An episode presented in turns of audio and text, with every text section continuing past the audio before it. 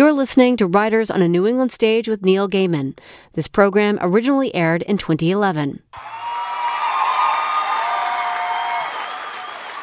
The, the best thing about having a house band um, is I got to listen to them while signing my way through 500 copies of American Gods and a stack of graveyard books and, and various other things in the back. And it was enormously fun because I was singing along.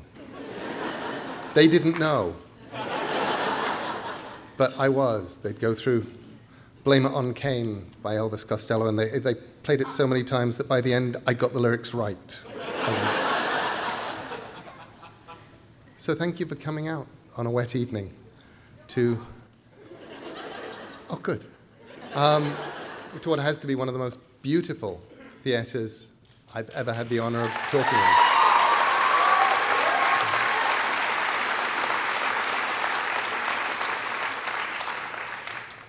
And uh, I was sitting backstage probably 10 minutes before going on. Everything today, today was one of those days when planes don't take off and then they don't land and once they have landed, very, very, very, very, very, very nice limo drivers don't quite know how to get from hotels to music halls. Um, and so you see so much more of Portsmouth than ever you'd wanted to. Do you know you have a submarine? You must know you have a submarine park.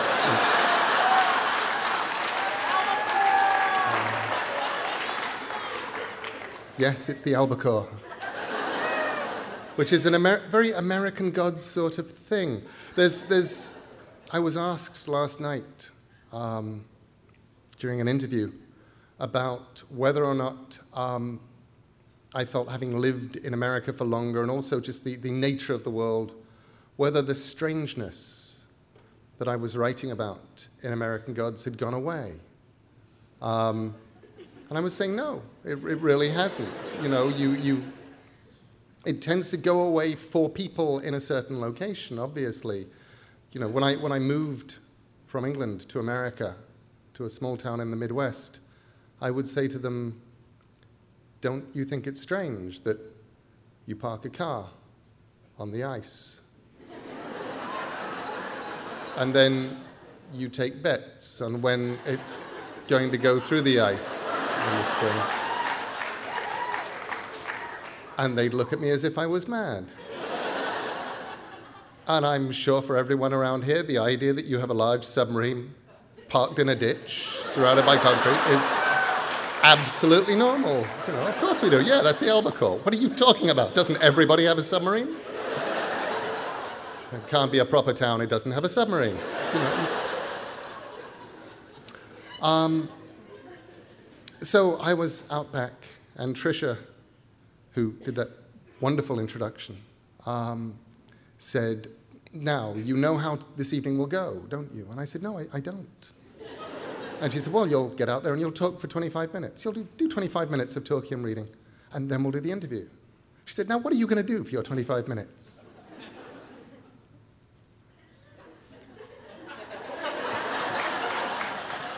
I don't know if anybody here has ever had one of those dreams where you turn up at school for an examination and you're wandering around, probably not wearing any trousers, going, I left school 30 years ago. I haven't, I honestly haven't revised for this. And they're saying, no, you'll do fine, but your entire future and life depends on it. Just do the exam.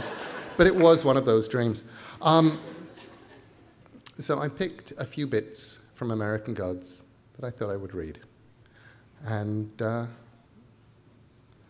they're I don't know that they're particularly representative because I don't know that anything is very representative of this book. It's a big, maundering book with an awful lot in it that goes to a lot of different places.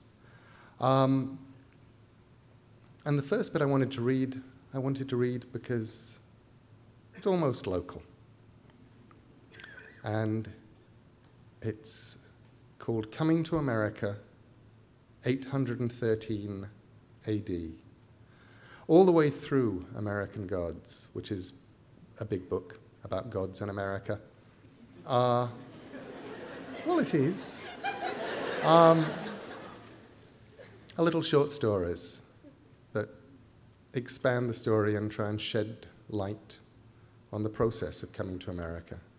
And this was the first one that I wrote and the first one in the book.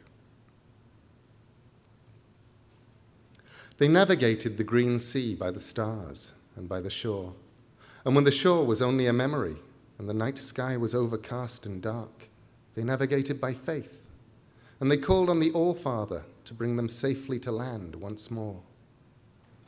A bad journey they had of it, their fingers numb and with a shiver in their bones that not even wine could burn off. They would wake in the morning to see that the rime had frosted their beards, and until the sun warmed them, they looked like old men, white bearded before their time. Teeth were loosening, and eyes were deep sunken in their sockets when they made landfall on the green land to the west. The men said, We are far, far from our homes and our hearths, far from the seas we know and the lands we love, here on the edge of the world we will be forgotten by our gods. Their leader clambered to the top of a great rock, and he mocked them for their lack of faith. The All Father made the world, he shouted. He built it with his hands from the shattered bones and the flesh of Ymir, his grandfather. He placed Ymir's brains in the sky as clouds, and his salt blood became the seas that we crossed. If he made the world, do you not realize that he created this land as well? And if we die here as men, shall we not be received into his hall? And the men cheered and laughed. They set to with a will to build a hall out of split trees and mud inside a small stockade of sharpened logs, although, as far as they knew, they were the only men in the new land. On the day that the hall was finished, there was a storm. The sky at midday became as dark as night, and the sky was rent with forks of white flame, and the thunder crashes were so loud that the men were almost deafened by them, and the ship's cat that they brought with them for good fortune hid beneath the beached longboat. The storm was hard enough and vicious enough that the men laughed and clapped each other on the back, and they said, The Thunderer is here with us in this distant land, and they gave thanks and rejoiced, and they drank until they were reeling.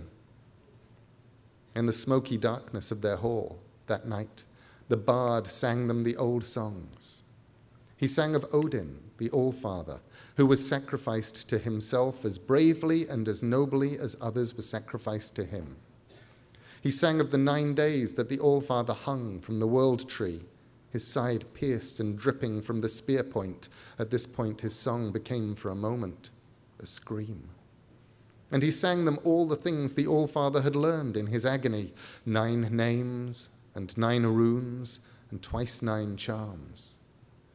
When he told them of the spear piercing Odin's side, the bard shrieked in pain as the All Father himself had called out in his agony, and all the men shivered, imagining his pain. They found the Skraeling the following day, which was the All Father's own day. He was a small man his long hair black as a crow's wing, his skin the color of rich red clay.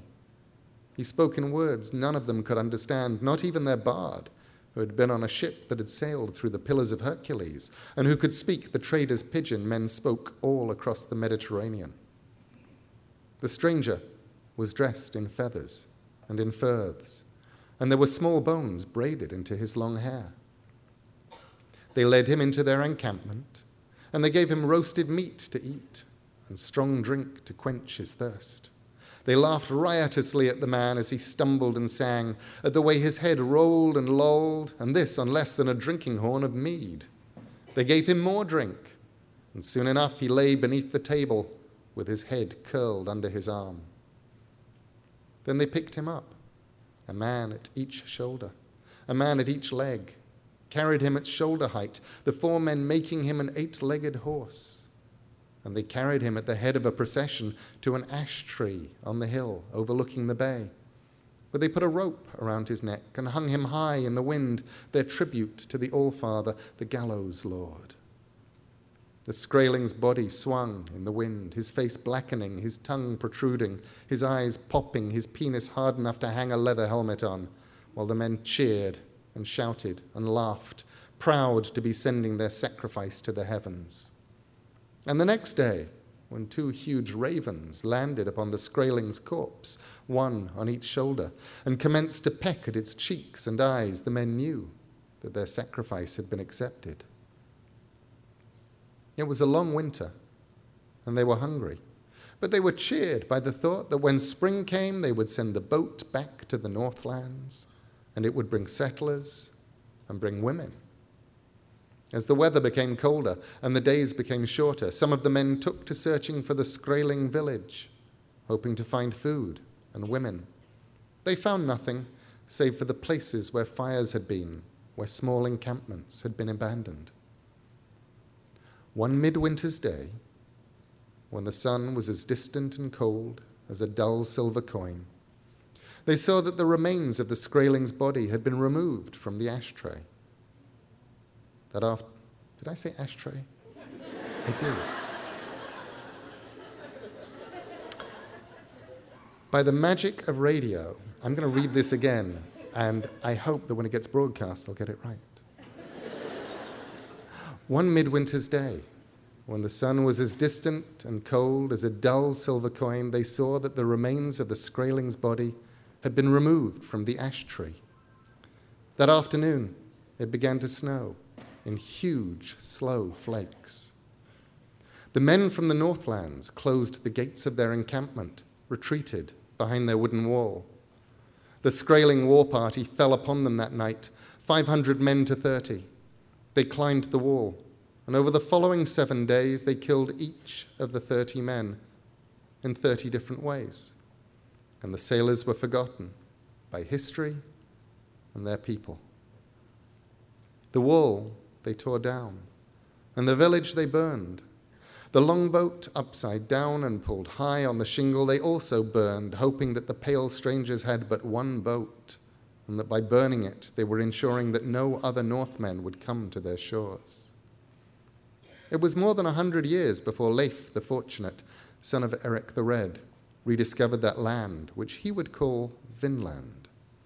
His gods were already waiting for him when he arrived.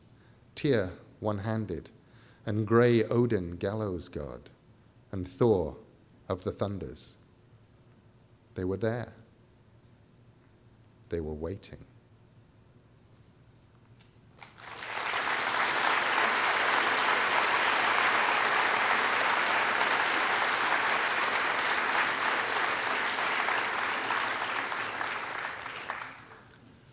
So, in a book about America, and about its gods, I thought I should probably do a story about the very first people to come to America.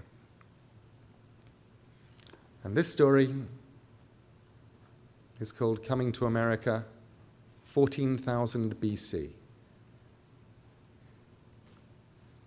Cold it was and dark when the vision came to her. For in the far north, daylight was a grey, dim time in the middle of the day that came and went and came again, an interlude between darknesses. They were not a large tribe as these things were counted then, nomads of the northern plains. They had a god who was the skull of a mammoth and the hide of a mammoth fashioned into a rough cloak. Nunyunnini, they called him. When they were not traveling, he rested on a wooden frame at man height. She was the holy woman of the tribe, the keeper of its secrets, and her name was Atsula the fox. Atsula walked before the two tribesmen, who carried their god on long poles, draped with bear skins, that it should not be seen by profane eyes, nor at times when it was not holy. They roamed the tundra with their tents. The finest of the tents was made of caribou hide and it was the holy tent, and there were four of them inside it Atsula, the priestess, Gugwei, the tribal elder, Yanu, the war leader, and Kalanu, the scout. She called them there the day after she had her vision. Atsula scraped some lichen into the fire and she threw in dried leaves with her withered left hand. They smoked with an eye stinging grey smoke and gave off an odour that was sharp and strange. Then she took a wooden cup from the wooden platform and she passed it to Gugwei.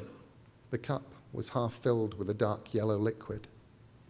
Atsula had found the pung mushrooms, each with seven spots. Only a true holy woman could find a seven spotted mushroom, and had picked them at the dark of the moon and dried them on a string of deer cartilage. Yesterday, before she slept, she had eaten the three dried mushroom caps. Her dreams had been confused and fearful things, of bright lights moving fast, of rock mountains filled with lights spearing upward like icicles. In the night, she had woken, sweating, and needing to make water. She squatted over the wooden cup and filled it with her urine. Then she placed the cup outside the tent in the snow and returned to sleep. When she woke, she picked the lumps of ice out from the wooden cup, as her mother had taught her, leaving a darker, more concentrated liquid behind. It was this liquid she passed around the skin tent, first to Gugwei, then to Yanu, and to Kalanu. Each of them took a large gulp of the liquid. Then Atsula took the final draught. She swallowed it and poured what was left on the ground in front of their god, a libation to Nunyunnini. They sat in the smoky tent, waiting for their god to speak. Outside in the darkness, the wind wailed and breathed. Kalanu, the scout, was a woman who dressed and walked as a man. She'd even taken Dalani, a 14 year old maiden, to be her wife. Kalanu blinked her eyes tightly. Then she got up and walked over to the mammoth skull. She pulled the mammoth hide cloak over herself and stood so her head was inside the mammoth skull. There is evil in the land, said Nunyunnini. Evil, such that if you stay here in the land of your mothers and your mothers' mothers, you shall all perish. The three listeners grunted. Is it the slavers or the great wolves? asked Gugwei whose hair was long and white, and whose face was as wrinkled as the grey skin of a thorn tree. It is not the slavers, said Nunyunnini, old stone hide. It is not the great wolves. Is it a famine? Is famine coming? asked Gugwei. Nunyunnini was silent. Kalanu came out of the skull and waited with the rest of them. Gugwei put on the mammoth hide cloak and put his head inside the skull. It is not a famine as you know it, said Nunyunnini through Gugwei's mouth, although a famine will follow. Then what is it? asked Yanu. I am not afraid. I will stand against it. We have spears and we have throwing rocks. Let a hundred mighty warriors come against us, still we shall prevail. We shall lead them into the marshes and split their skulls with our rocks. It is not a man thing, said Nunyunnini in Gugwei's old voice. It will come from the skies, and none of your spears or your rocks will protect you. How can we protect ourselves? asked Atsula. I have seen flames in the skies. I have heard a noise louder than ten thunderbolts. I have seen forests flattened and rivers boil. Aye, said Nunyunnini, but he said no more. Gugwei came out of the skull, bending stiffly, for he was an old man, and his knuckles were swollen and knotted. There was silence. Atsula threw more leaves on the fire, and the smoke made their eyes tear. Then Yanu strode to the mammoth hide, put the cloak about his broad shoulders, put his head inside the skull. His voice boomed. You must journey, said Nunyunnini. You must travel to Sunwood. Where the sun rises, there you will find a new land where you will be safe. It will be a long journey. The moon will swell and empty, die and live twice, and there will be slavers and beasts. But I shall guide you and keep you safe if you travel toward the sunrise. Atsula spat on the mud of the floor and said, No. She could feel the god staring at her. No she said. You're a bad God to tell us this. We will die. We will all die. And then who will be left to carry you from high place to high place, to raise your tent, to oil your great tusks with fat? The god said nothing. Atsula and Yanu exchanged places. Atsula's face stared out through the yellowed mammoth bone. Atsula has no faith, said Nunyunnini, in Atsula's voice.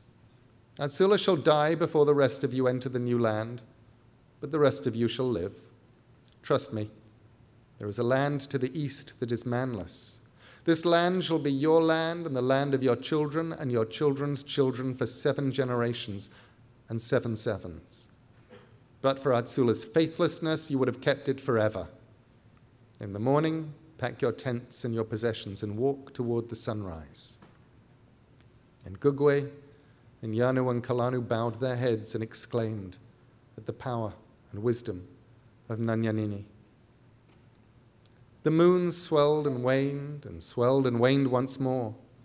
The people of the tribe walked east toward the sunrise, struggling through the icy winds which numbed their exposed skin. Nunyunnini had promised them truly. They lost no one from the tribe on the journey, save for a woman in childbirth.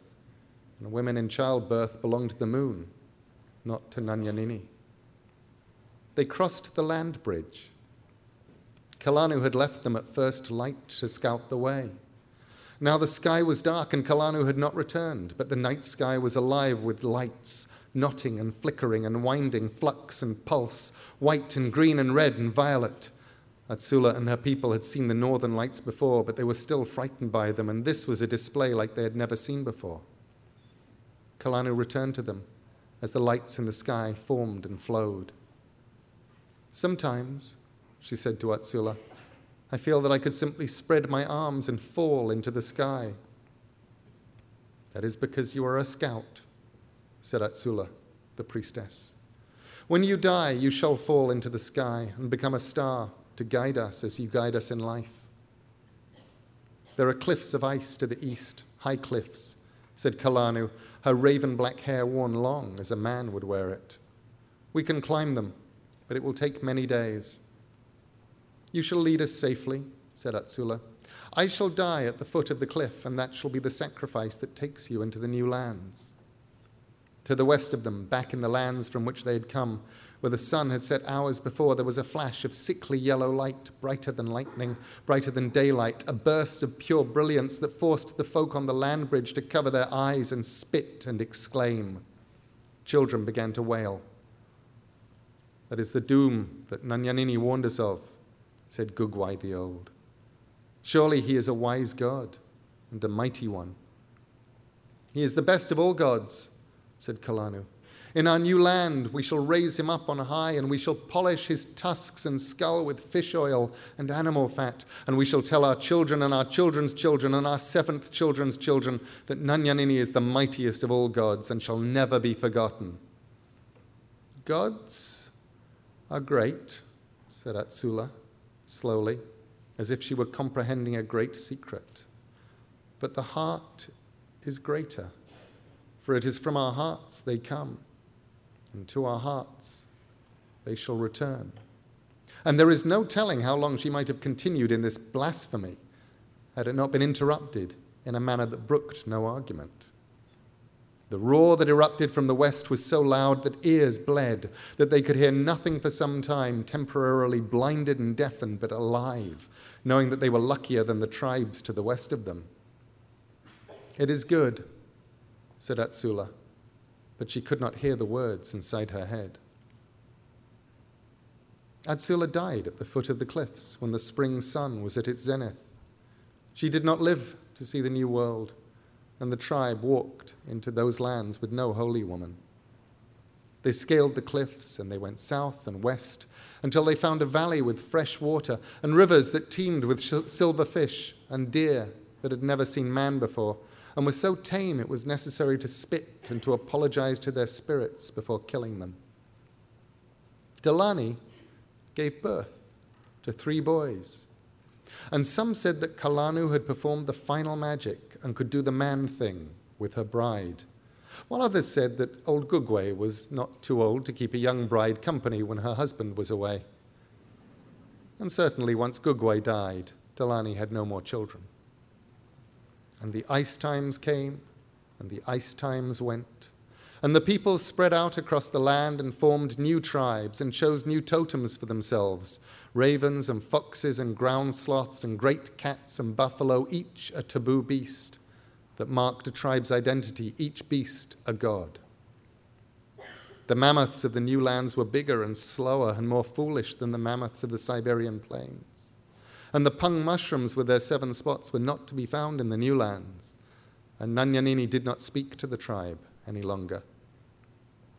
And in the days of the grandchildren of Dalani and Kalanu's grandchildren, a band of warriors, members of a big and prosperous tribe, returning from a slaving expedition in the north to their home in the south, found the valley of the first people they killed most of the men, and they took the women and many of the children captive. One of the children, hoping for clemency, took them to a cave in the hills in which they found a mammoth skull, the tattered remnants of a mammoth skin cloak, a wooden cup, and the preserved head of Atsula, the oracle.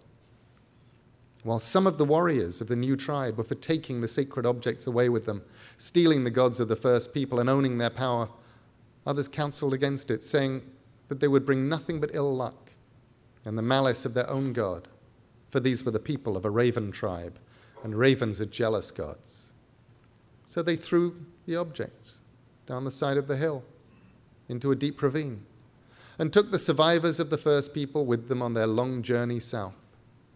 And the raven tribes and the fox tribes grew more powerful in the land, and soon Nunyunnini was entirely forgot.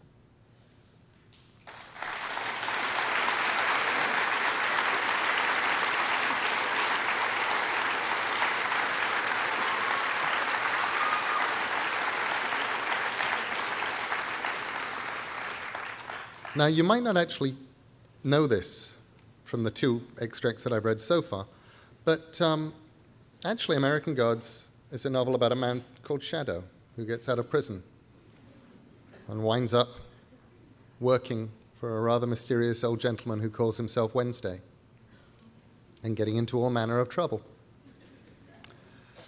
And uh, this is a little section from about three quarters of the way through the book, where he's uh, under an, living under an assumed name in a little town in Wisconsin, and he runs into somebody who sort of knows him.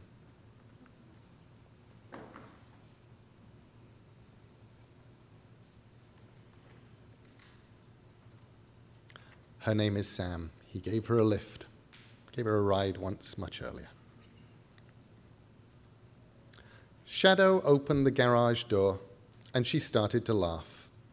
Oh my God, she said when she saw the 4Runner. Paul Gunther's car. You bought Paul Gunther's car. Oh my God. Shadow opened the door for her. Then he went around and got in. You know the car? Oh, when I came up here two or three years ago to stay with Mags, it was me that persuaded him to paint it purple. oh, said Shadow. It's good to have someone to blame. he drove the car out onto the street, got out and closed the garage door, got back into the car. Sam was looking at him oddly as he got in, as if the confidence had begun to leak out of her. He put on his seatbelt and she said, I'm scared. This was a stupid thing to do, wasn't it? Getting into a car with a psycho killer. I got you safe home last time, said Shadow. You killed two men, she said. You're wanted by the feds, and now I find out you're living under an assumed name next door to my sister. Unless Mike Ainsel is your real name? No, said Shadow, and he sighed. It's not. He hated saying it.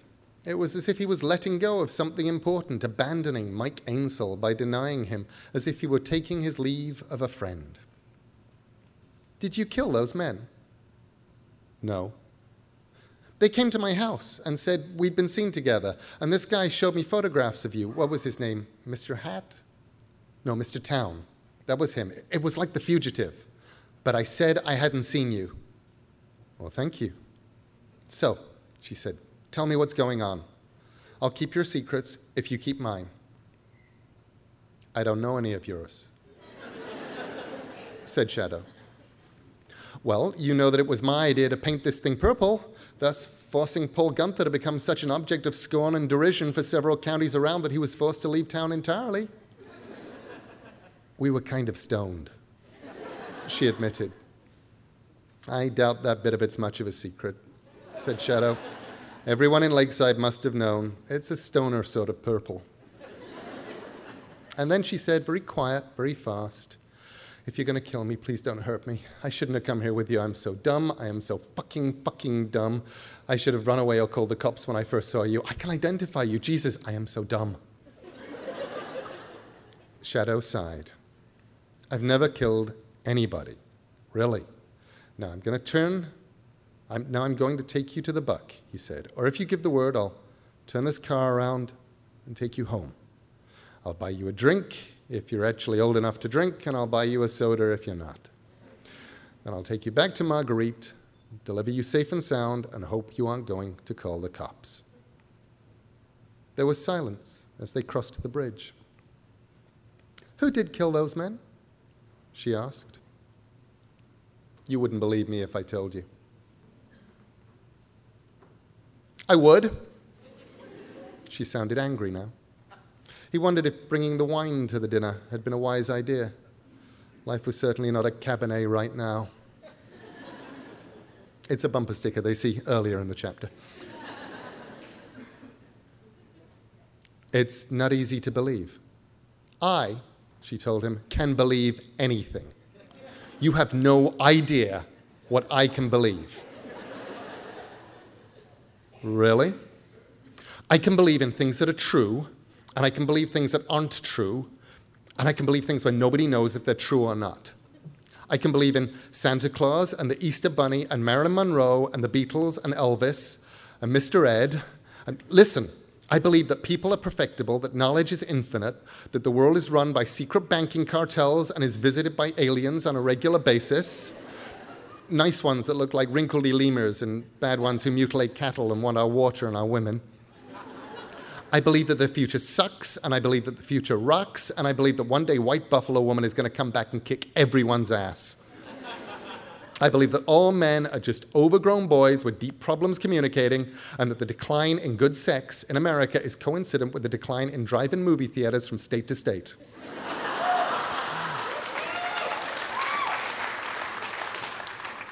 I believe that all politicians are unprincipled crooks and I still believe they're better than the alternative. I believe that California is going to sink into the sea when the big one comes, while Florida is just going to dissolve in a madness and alligators and toxic waste. I believe that antibacterial soap is destroying our resistance to dirt and disease so that one day we'll all be wiped out by the common cold like the Martians in the War of the Worlds. I believe that the greatest poets of the last century were Edith Sitwell and Don Marquis, that jade is dried dragon sperm, that thousands of years ago in a former life I was a one armed Siberian shaman. I believe that mankind's destiny lies in the stars. I believe that candy really did taste better when I was a kid, that it's aerodynamically impossible for a bumblebee to fly, that light is a wave and a particle, that there's a cat in a box somewhere who's alive and dead at the same time. Although, if they don't ever open the box to feed it, it'll eventually just be two different kinds of dead. and that there are stars in the universe, billions of years older than the universe itself. I believe in a personal God who cares about me and worries and oversees everything I do. I believe in an impersonal God who set the universe in motion and went off to hang with her girlfriends and doesn't even know that I'm alive. I believe in an empty and godless universe of causal chaos, background noise, and sheer blind luck. I believe that anyone who says that sex is overrated just hasn't done it properly. I believe that anyone who claims to know what's going on will lie about the little things too. I believe in absolute honesty and sensible social lies. I believe in a woman's right to choose, a baby's right to live, that while all human life is sacred, there's nothing wrong with the death penalty if you can trust the legal system implicitly, and that no one but a moron would ever trust the legal system. I believe that life is a game, life is a cruel joke, and that life is what happens when you're alive, and that you might as well lie back and enjoy it. She stopped, out of breath. Shadow almost took his hands off the wheel to applaud. Instead, he said, Okay, so if I tell you what I've learned, you won't think that I'm a nut. Maybe, she said. Try me. Would you believe that all the gods that people have ever imagined are still with us today? Maybe? And that there are new gods out there, gods of computers and telephones and whatever, and that they all seem to think there isn't room for them both in the world, and that some kind of war is kind of likely. And these gods killed those two men. No, my wife killed those two men. I thought you said your wife was dead. She is. She killed them before she died, then? After? Don't ask. she reached up a hand and flicked her hair from her forehead. They pulled up on Main Street, outside the Buck Stops Here. The sign over the window showed a surprised looking stag standing on its hind legs, holding a glass of beer. Shadow got out. He grabbed the bag with the book in it and got out. Why would they have a war? asked Sam. It seems kind of redundant. What is there to win? I don't know, admitted Shadow. It's easier to believe in aliens than in gods, said Sam. Maybe Mr. Town and Mr. Whatever were men in black, only the alien kind. Maybe they were at that, said Shadow. They were standing on the sidewalk outside the buck stops here, and Sam stopped. She looked up at Shadow, and her breath hung on the night air like a faint cloud. She said, Just tell me you're one of the good guys. I can't, said Shadow. I wish I could, but I'm doing my best.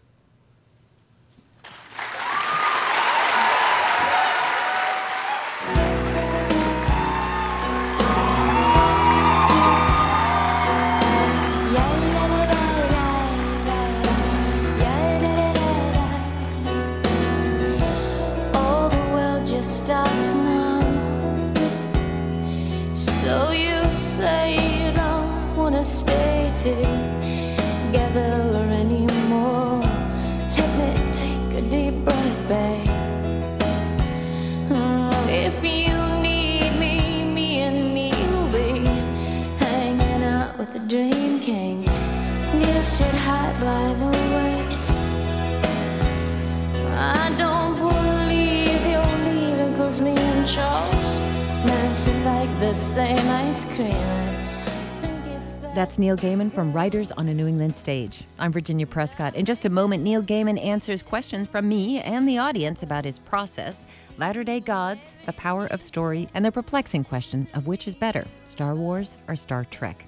That's more Neil Gaiman from Writers on a New England Stage when Word of Mouth returns after this short break. Oh,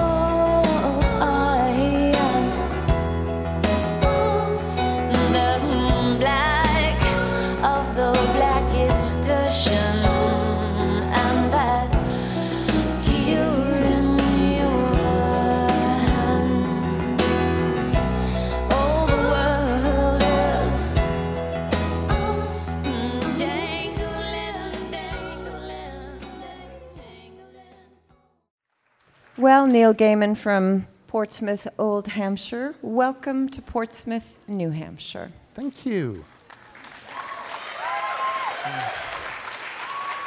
I, it's true. I've been getting, getting these, uh, these sad little twitters from people in the other Portsmouth for the last few weeks. Every time they see, I'm saying, "Yes, I'll be in Portsmouth," and they go, "Yes, where? Oh, wrong Portsmouth." They don't have a submarine, do they? Not one just sort of sitting there randomly. They don't have the albacore. Well, as you're looking back 10 years after writing American Gods, how do you think the book has aged? I have absolutely no idea. Um, I get to be, it, it, it's kind of like with, with George Harrison once was asked about the Beatles, and um, he said, You have to understand that I'm the only person, I'm one of the, the only four people for whom the Beatles didn't happen during the 60s. Um, I have no idea what it was like to read Sandman when it was coming out because I was writing Sandman. And I have no idea how American God has, Gods has aged because for me, it's still this thing that in, in some ways I'm still sitting in a borrowed house in, um, in Florida. I borrowed a house from my friend Tori Amos, and I just, um, yay. Um, and I hid out there and, and wrote. And that was where I got the, you know, the first third of it was written there. And um, all I remember was the sheer bloody minded fury of trying to get one word after another, of what would happen when I get stuck. Um, the, the coming to America stories were actually my way, in many ways, of, of getting around writer's block, uh, which is a posh term for getting stuck on the stuff that you're writing. So when I wasn't sure what Shadow was going to do next, um, and everybody was just had stopped moving in the text, I'd write one of those little short stories. And by the time I came back to it, I'd sort of probably figured out where I'd gone wrong and what needed to happen next in the story. We have several questions from uh, the audience about how you get through writer's block. So, how do I get through writer's block? I get through writer's block. Um, first of all, I really don't believe in it. Really don't. I think writers are really clever. You have to understand, we are so clever that, that we got to come up with a special term for getting stuck or not doing very well that nobody else has. Radio broadcasters do not have radio broadcasters block. You're not allowed to come in and say, Today I cannot talk. I'm sorry, the words are not there. Um, shoe salesmen, no shoe salesman's block. Gardeners do not have gardener's block. Cellists do not have cellist block, but writers, because we're clever, have writer's block. Because it's so much fancier than saying, I'm stuck. Story's not really going anywhere. I don't know what to do. I have writer's block. Yes. Leave me alone. I shall drink tea and com- contemplate the infinite. You know, it's not. It, it'd be lovely. Um, so, what I tend to do is one of two things when I have writer's block. Um, thing one is I always like to have more than one thing on the go. Um, whether it's you know, an introduction that I ought to be writing, whether it's a short story, whether it's, um, you know, a script. I like having something else so that when I get stuck, I can just go and work on the thing that I'm not stuck on. You're not really, you know, writer's block. If somebody had real writer's block, they wouldn't send you emails grumbling about having writer's block. there would be no words, but the words are there. You, you know. Um, so that, that's thing number one that I'll do. And thing number two that I'll do, which is really no fun and a very dispiriting thing to do, but it does kind of work, is you write anyway. Um, and writing on days when it's stuck and it's bad is horrible. It's like writing through a headache. You, you just, every word seems stupid every phrase is lousy, and you probably, you know, in a no- if in a normal day you manage to do a thousand words, let's say, this day you do 200 words and you think they're all stupid.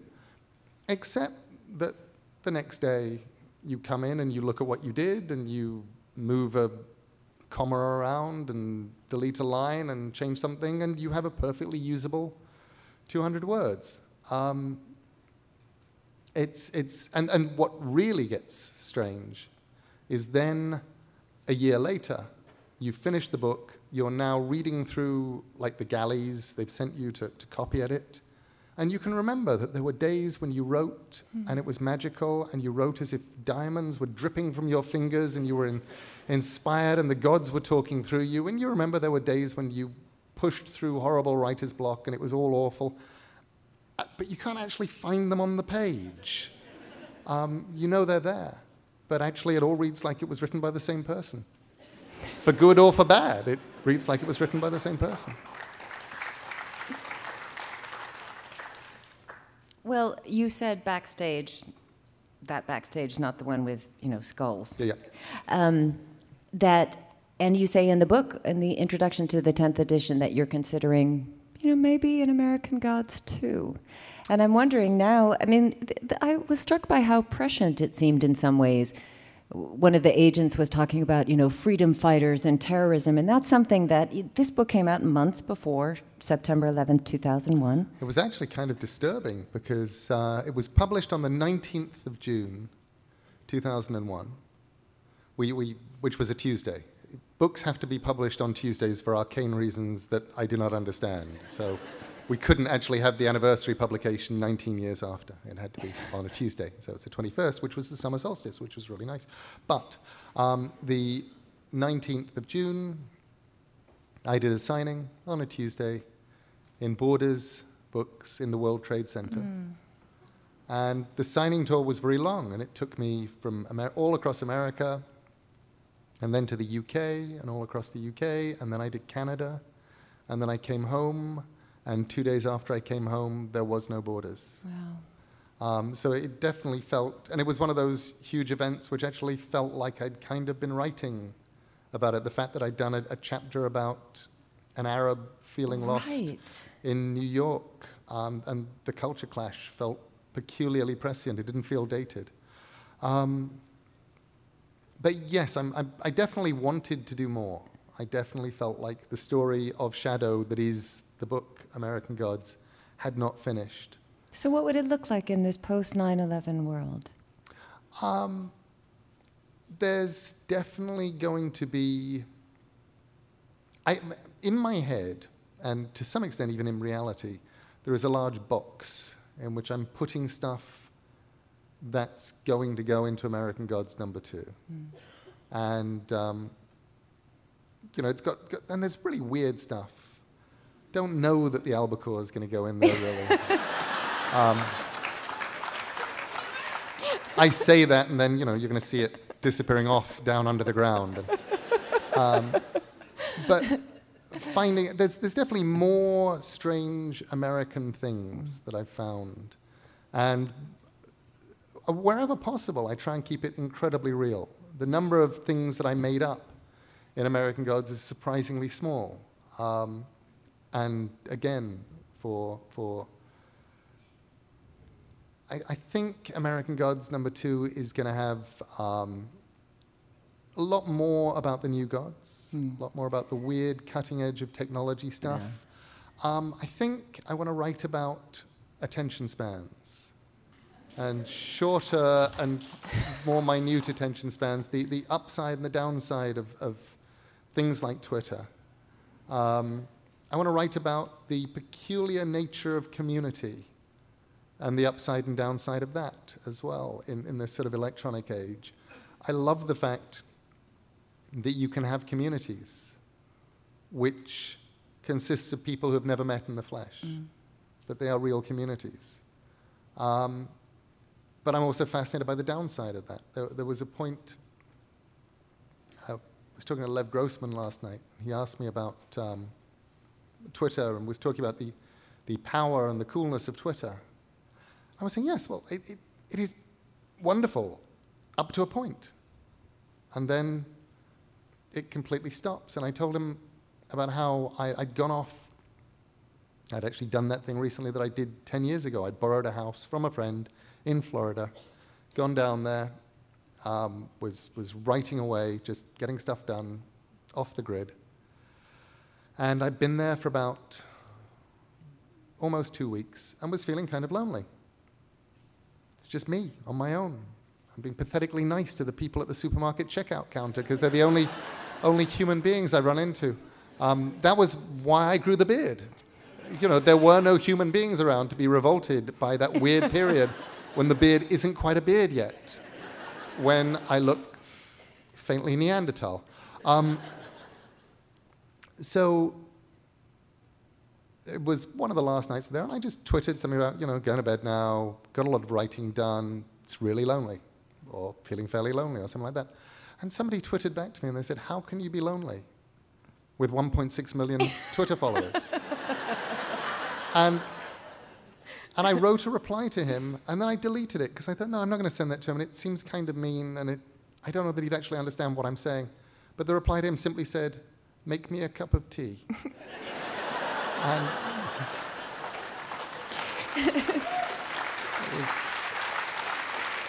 Well, you do have 1.6 million Twitter followers, and I noticed that some of them get really panicked if you haven't tweeted in, in a, a couple of hours. But you use them for reactions, you know, you f- throw things by them, you talk about things that you're doing, you get a lot of two way response, which is so different from my image of you writing American Gods. You know, for whatever reason, my picture is, you know, dark room, grinding out the work of a novel, And I'm- endless cups of coffee. I'm, I'm sure it'll be like that for, you know, But for American Gods too. I may well take myself completely off Twitter, for example. The people will know that I'm writing because I'm not there. They can worry about me. It'll be great. And I'll have told them that they can yell at me if I come on Twitter. So anybody, if I actually do come on Twitter, everyone will go, go back to work. And I'll type, oops, and then I'll go back and work. You could just have them endlessly making applaud sounds or something like that, too. Well, American Gods gave so many people an introduction to all of these varied pantheons of gods. You know, old world gods. You know, I looked up Balder for the first time ever, you know, and, and refreshed myself on a number of them. So if they, if they are fading because of our lack of belief, did you throw them a lifeline? You know, um, there's a very odd level on which I think maybe I kind of did. I'm sorry, but this question is just so funny. Who is the god in American Gods that no one can remember?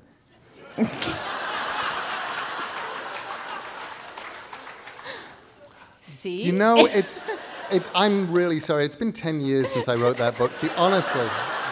Just- I'm sorry, I didn't mean to get you off track, but I just found that so funny. But I, I, I, the, going back to the thing on gods and, um, and whether I did throw him a lifeline, I love that every now and then, these days, I will have changed things just a little with American Gods.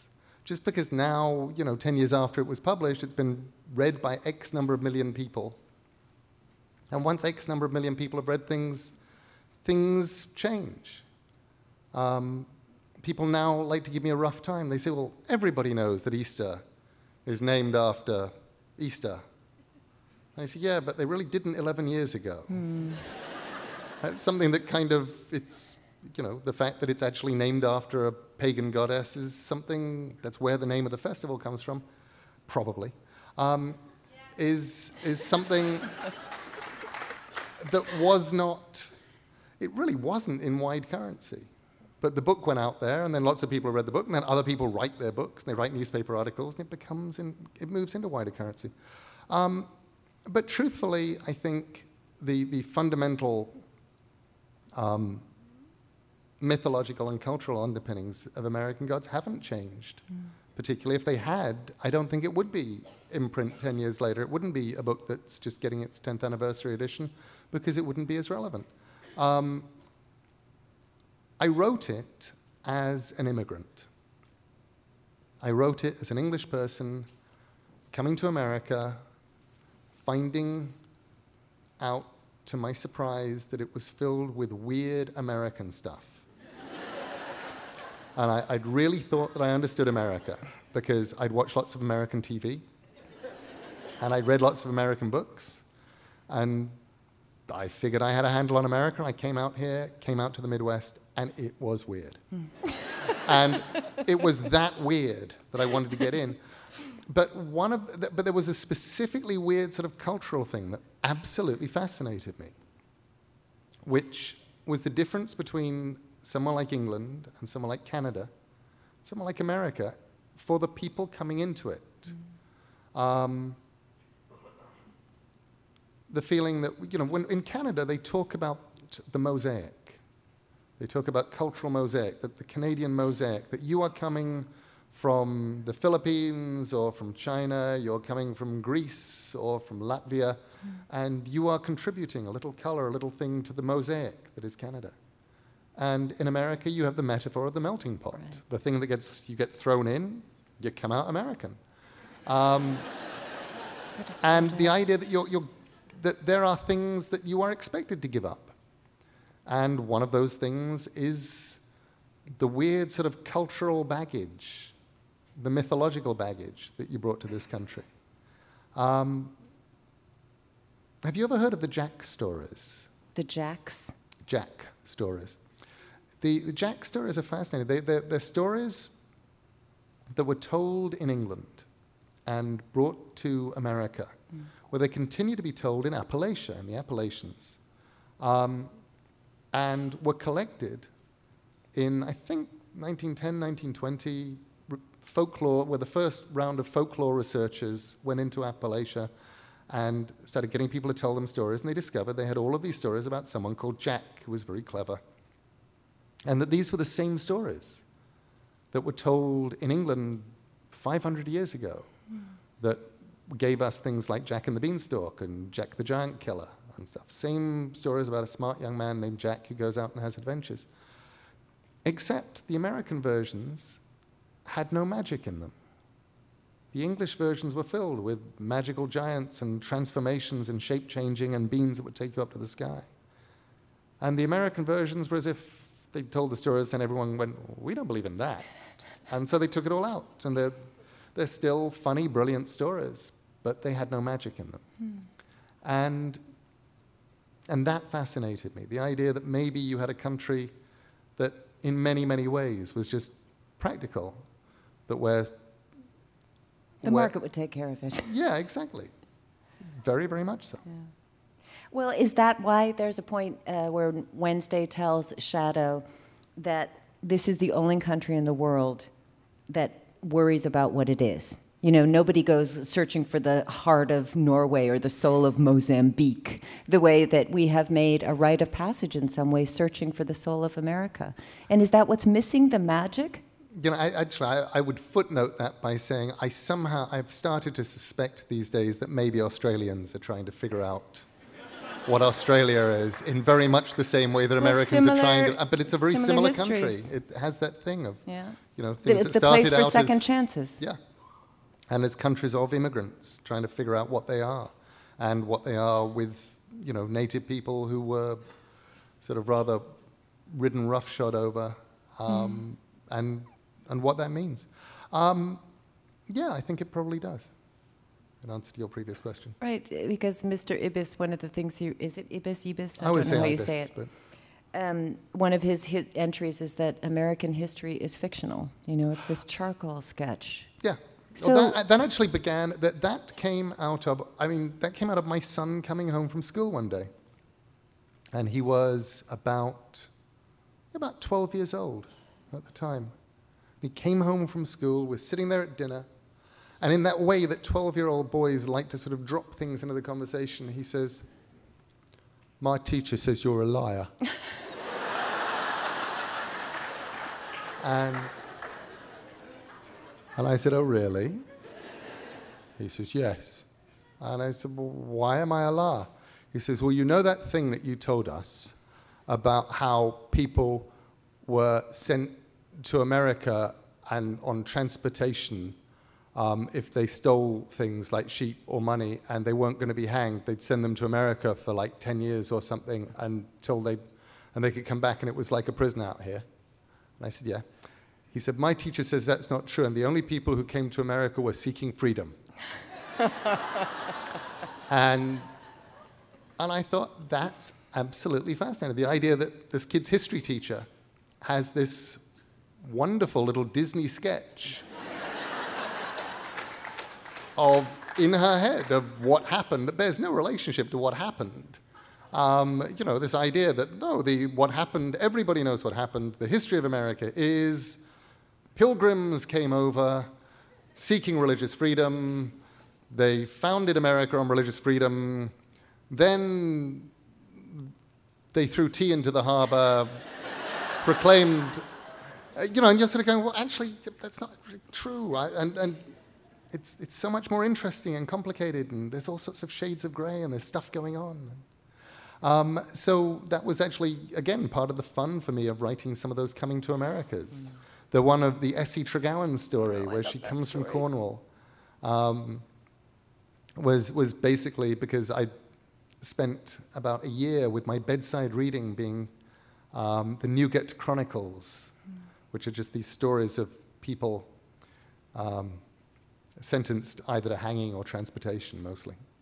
And, uh, and loving these weird stories and thinking, well, I'll write one of those, but I'll also write one for people like my son's teacher, who maybe if she reads it, she'll learn that. Well, it's so much a book about the the nature of belief, for one thing, but also the power of stories. You know how. Um, um, is so proud of the Lakeside Library and says story books are gold dust. And um, I'm trying to think of, we have a question, I think, from a librarian who asked about that, who said, Can you talk about what libraries have meant for you as a writer and about a librarian who has made a difference for you and why? Yeah, absolutely. Um, when I was when I was a kid, um, and by kid I guess I mean age about six onwards. Definitely from about the point I, I turned about eight or nine. Um, I would get my parents to drop me off at our local library on their way to work, and I would in my summer holidays, and I would just head into the children's library I would grab the card index because it had this gorgeous card index which didn't just list books by, by name, but it also had subjects. So I could go, I want to read about witches. And I'd find all of the books that had witches in them, and I'd just sit there reading mm. my way through every witch in the library or every ghost.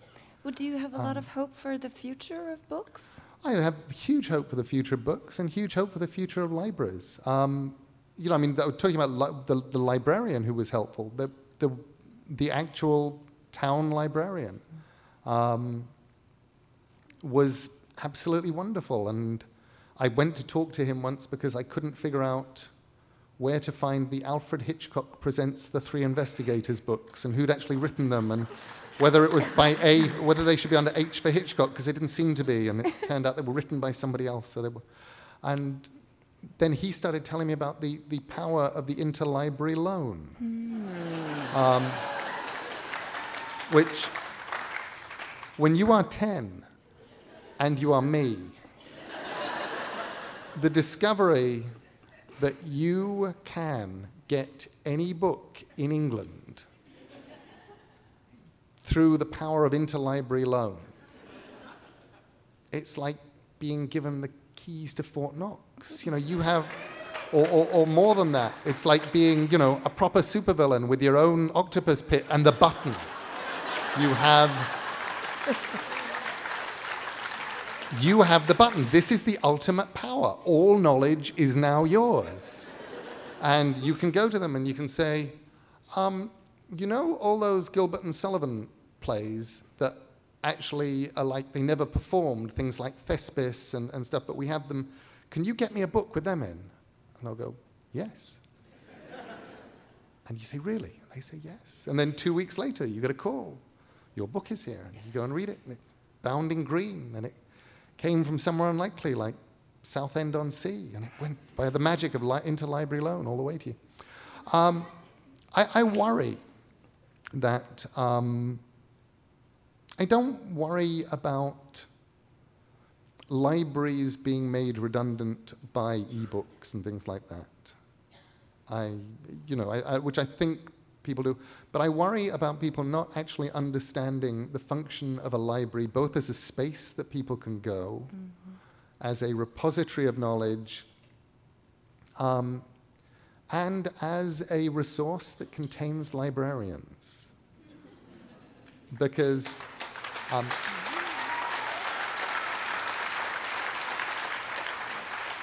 you know, la- last year I, got, I had the enormous honor of being the spokesman, the honorary spokesman for National Library Week. Mm. And it really was an honor. And I remember being, and suddenly found myself having to do interviews explaining libraries to people and defending libraries to people. And, and I remember somebody sticking a microphone in my face and saying, We have the internet, why do we need libraries? And I, I and it was one of those, well, it was one of those strange, scary moments where you go, I don't actually have a prepared answer for this. And I said, look, Google will bring you back 100 million answers. A librarian will bring you back the correct one. Aww. And um,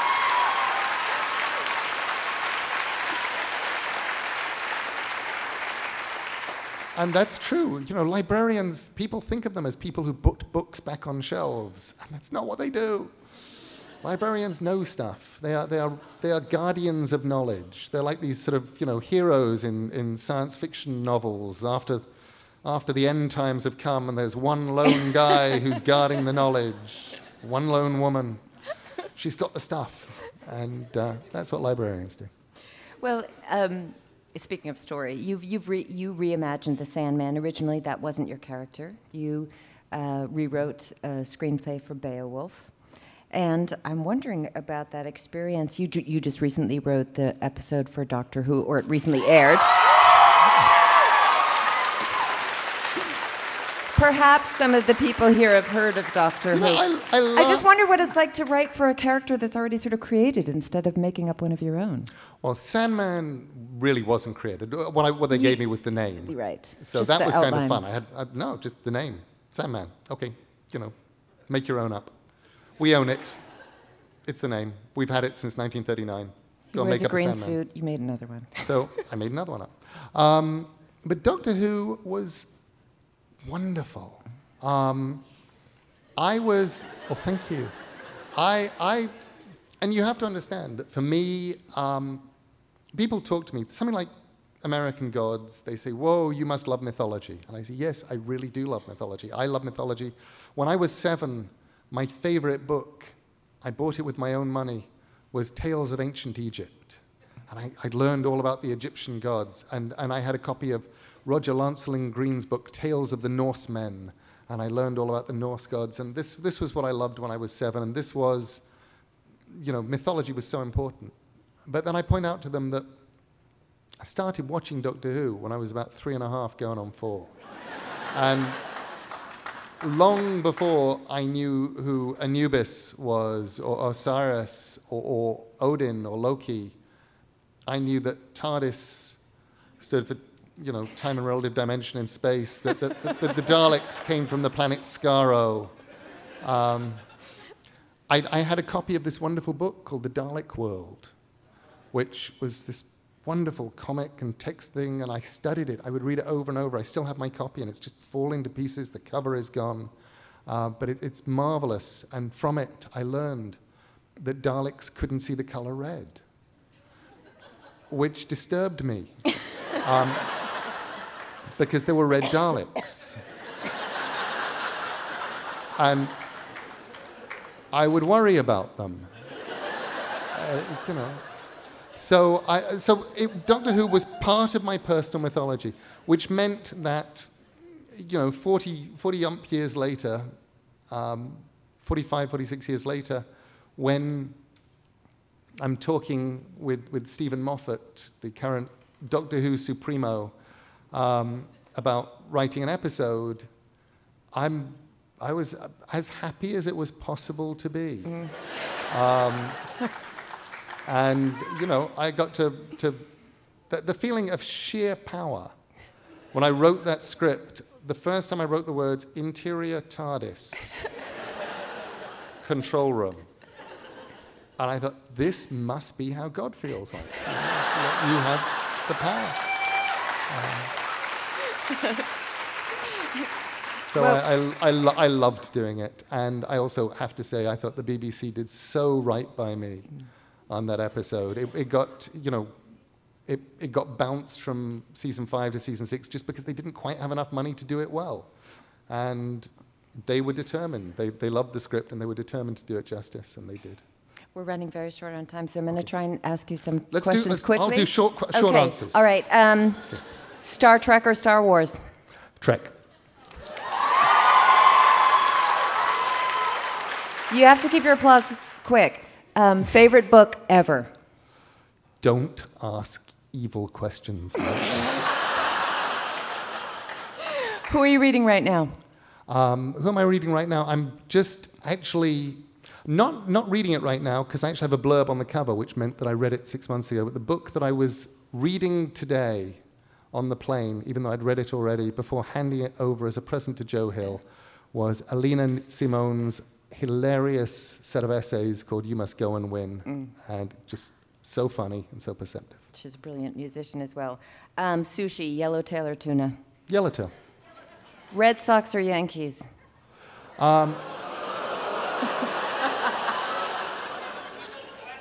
As an Englishman, I am excused. It's awesome.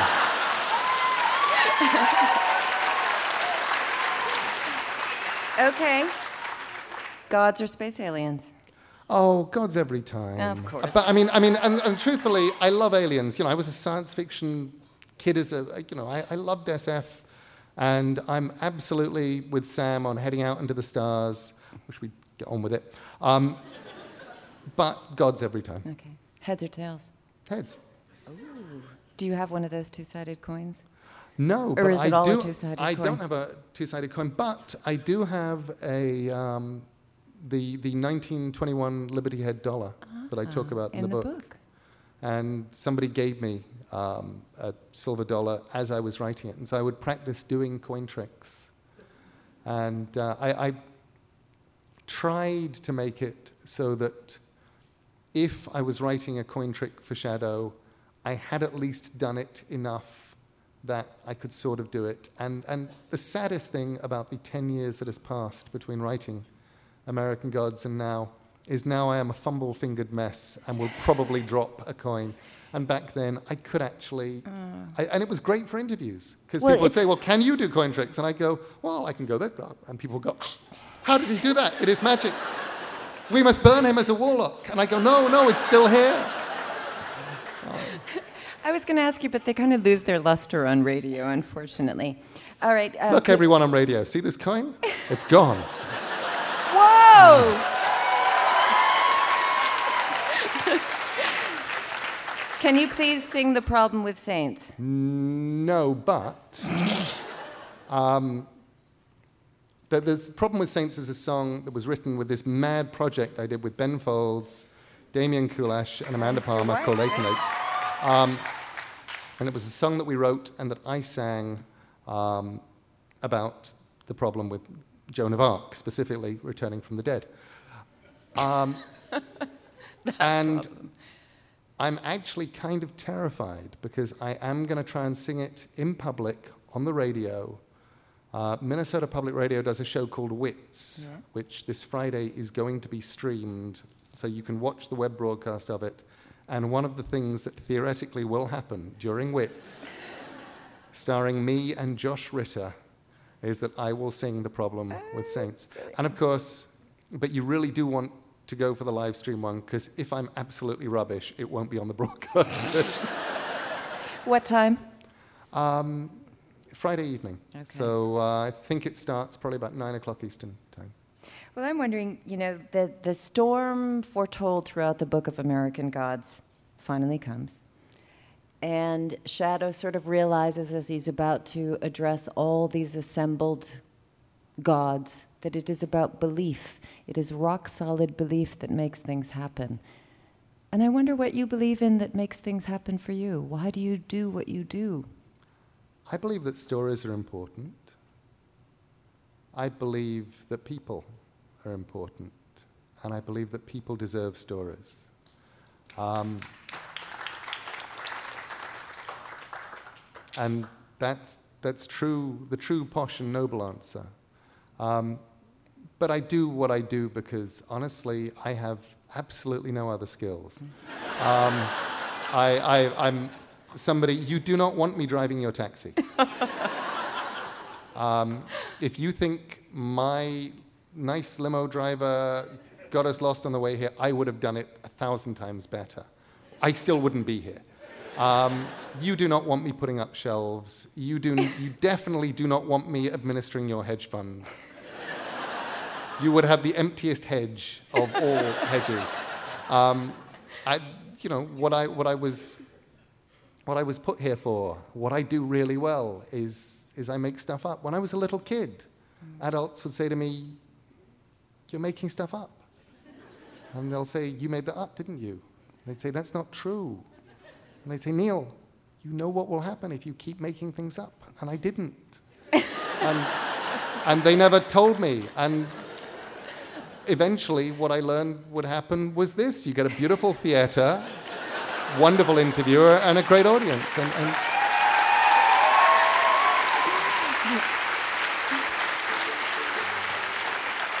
Well, I want to let everybody know that if you if you want to sort of share your afterglow from listening to Neil tonight, uh, there's a hashtag Neil in NH, I N N H, and please join me in giving a warm and exuberant thank you to Neil Gaiman. thank you.